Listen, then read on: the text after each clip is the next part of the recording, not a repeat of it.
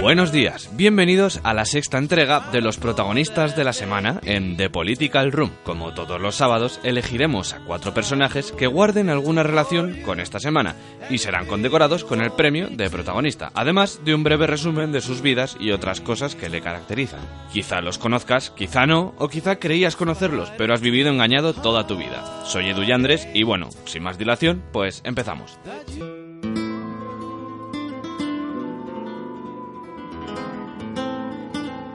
El primer premio de la semana es para una heroína española, que no es tan conocida como debería ser.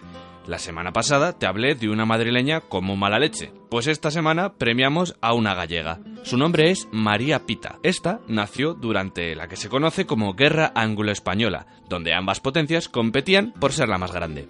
A Inglaterra no le molaba nada el crecimiento español y apoyaba a reyes enemigos como los de los Países Bajos para luchar contra estos. Por otro lado, estaban las disidencias religiosas de ambas potencias, unos católicos y otros anglicanos, cuando el rey Enrique VIII se le metió entre ceja y ceja que quería casarse con otra, y como estaba prohibido el divorcio, se inventó una nueva rama del cristianismo y sus súbditos le siguieron. Así, en resumen, aparte de estas dos causas, el poder marítimo español amenazaba la hegemonía de Inglaterra como máxima potencia por mar, pues al ser una isla, si no era por mar, no se podía hacer nada. Así que la corona inglesa, para debilitar la casi superior fuerza marítima de los españoles, pagaba a piratas corsarios, que se diferencian de los piratas normales porque tienen el permiso o patente de corso de una corona para saquear tierras y barcos enemigos. Uno de los corsarios más famosos era Francis Drake, del que hablaremos más adelante, seguramente en otra semana. Este fue un coñazo para los españoles y la verdad es que se le daba bien eso de jorobarles. El caso es que, siguiendo el plan de la reina Isabel I para quitarle el trono portugués a España, Drake fue enviado a atacar La Coruña. Y por mar sería muy bueno, pero en tierra española no tuvo tanto éxito. Consiguieron abrir una brecha en la muralla y entrar en la ciudad con la mala suerte de que mataron a quien no debían, a don Gregorio de Rocamunde, que era marido de María Pita. Tras ver esta escena, ella entró en cólera y mató al abanderado inglés, que resultó ser el hermano de Drake, todo un culebrón. Le arrancó la bandera de sus manos y subiéndose a un alto, sosteniendo el estandarte enemigo, gritó, quien tenga honra, que me siga. Que bueno, disculpadme la expresión, pero sería como el no hay huevos de la época.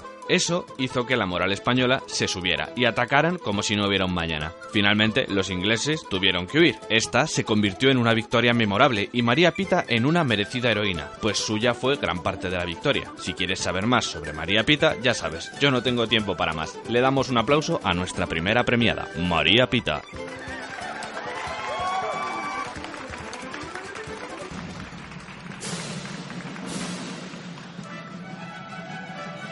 Nuestro segundo premio va para un personaje un poco menos heroico. Su nombre es Maximilien Robespierre. Su nombre seguro que te suena, aunque sea un poquito. Y es que nuestro amigo Maxi fue uno de los líderes políticos durante la Revolución Francesa, más concretamente durante el momento más sangriento de esta revolución, conocido como el Terror. Así que bueno, imaginaos, un tipo adorable, vamos. Durante su carrera política se fue radicalizando cada vez más. Al principio se oponía incluso a la pena de muerte, pero poco a poco acabó formando parte de los jacobinos, que eran el grupo más radical de los revolucionarios franceses. Fue un político muy importante casi desde el principio de la revolución y se opuso abiertamente al rey Luis XVI. Tras ser guillotinado tanto el rey como su mujer, la revolución francesa pasó a ser de un problema nacional a serlo internacionalmente pues la mayoría de los países europeos estaban gobernados por regímenes absolutistas, y este levantamiento podría dar ideas y provocar más revoluciones en otros países de Europa, por lo que los reyes europeos empezaron a presionar para acabar con este levantamiento. Esto, sumado al caos y a las revueltas internas, Robespierre convenció a la Asamblea Nacional para establecer lo que sería conocido como el Comité de Salvación Pública, que era así como una dictadura basada en la virtud y en el terror, encabezada por el mismísimo Maxi. Este comité de salvación pública estaba dotado de todo tipo de poderes para luchar contra los enemigos de la libertad, entre comillas. La cosa es que a Robespierre se le subió un poquito el poder a la cabeza y se lió a guillotinazos con miles de personas, con la paranoia de pensar que eran enemigos o que le iban a quitar el poder. Y es que se cargó incluso antiguos amigos y miembros de su propio partido. Llegó a instaurar un culto hacia sí mismo como líder supremo y adivina qué pasaba con los que no le rendían culto posibles traidores y ¡zasca! guillotinazo. Al final, y como es lógico, la gente se cansó un poco de Maxi y la asamblea terminó por levantarse contra él y lo arrestaron. Aún así, hubo gente que lo defendió. pero sin éxito. Finalmente, probó de su propia medicina y fue guillotinado, al igual que miles de franceses por orden suya. Quien a guillotina mata, a guillotina muere, supongo. Este es nuestro segundo premiado, un tío muy cabal y con grandes dotes de liderazgo. Un aplauso para Maximilien Robespierre.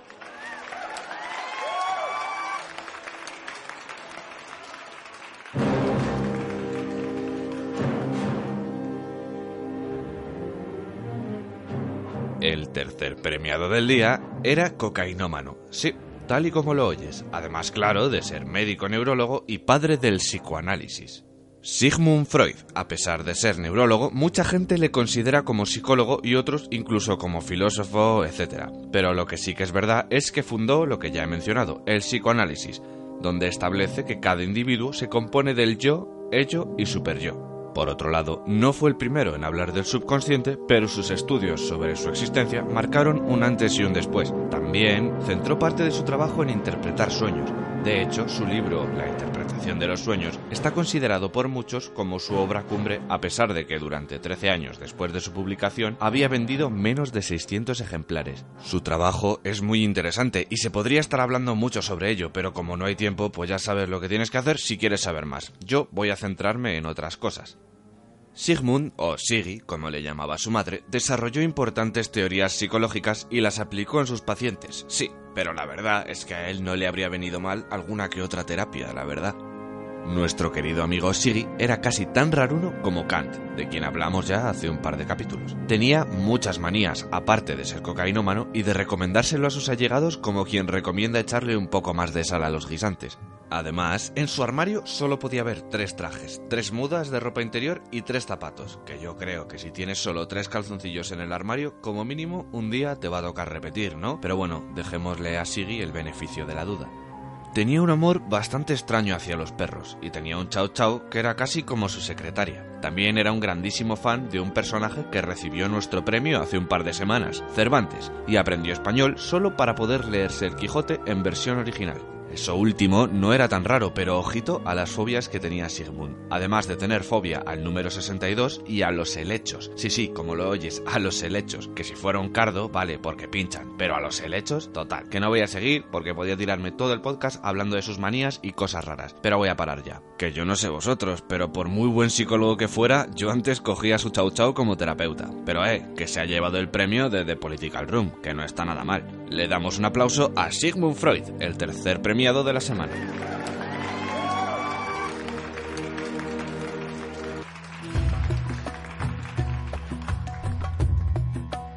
Y por último, nuestro cuarto premiado de la semana es para Howard Carter, arqueólogo y egiptólogo que alcanzó su fama por ser el que descubrió la famosísima tumba de Tutankamón, que suena bastante rimbombante, tumba de Tutankamón. Perdón, sigo. Empezó desde joven en el campo de la egiptología y tuvo a Lord Carnarvon como mecenas de su trabajo. Este era un noble adinerado muy aficionado a la arqueología y le subvencionó para que excavara en la zona de Tebas y posteriormente en el Valle de los Reyes, donde tras muchos años de búsqueda finalmente encontraron la tumba de Tutankamón. La historia de Howard Carter y su búsqueda de esta tumba de Tutankamón es muy famosa y hay cientos de libros y documentales. Además de eso, también hay mucha leyenda negra, pues según cuentan, la tumba del faraón Tutankamón estaba maldita.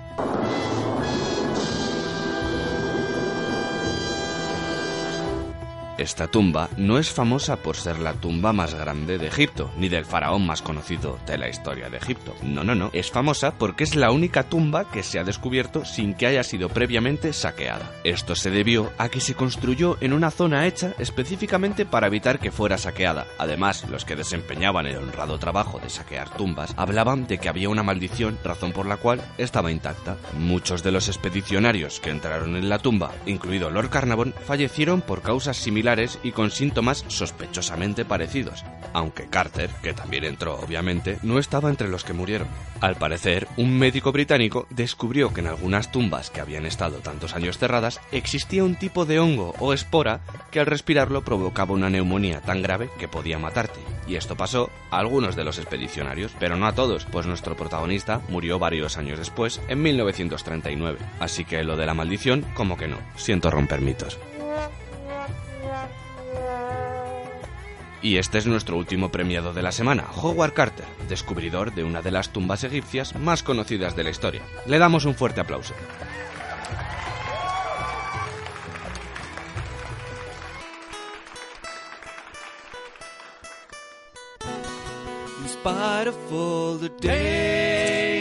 Pues nada, ya hemos terminado con los premios de esta semana.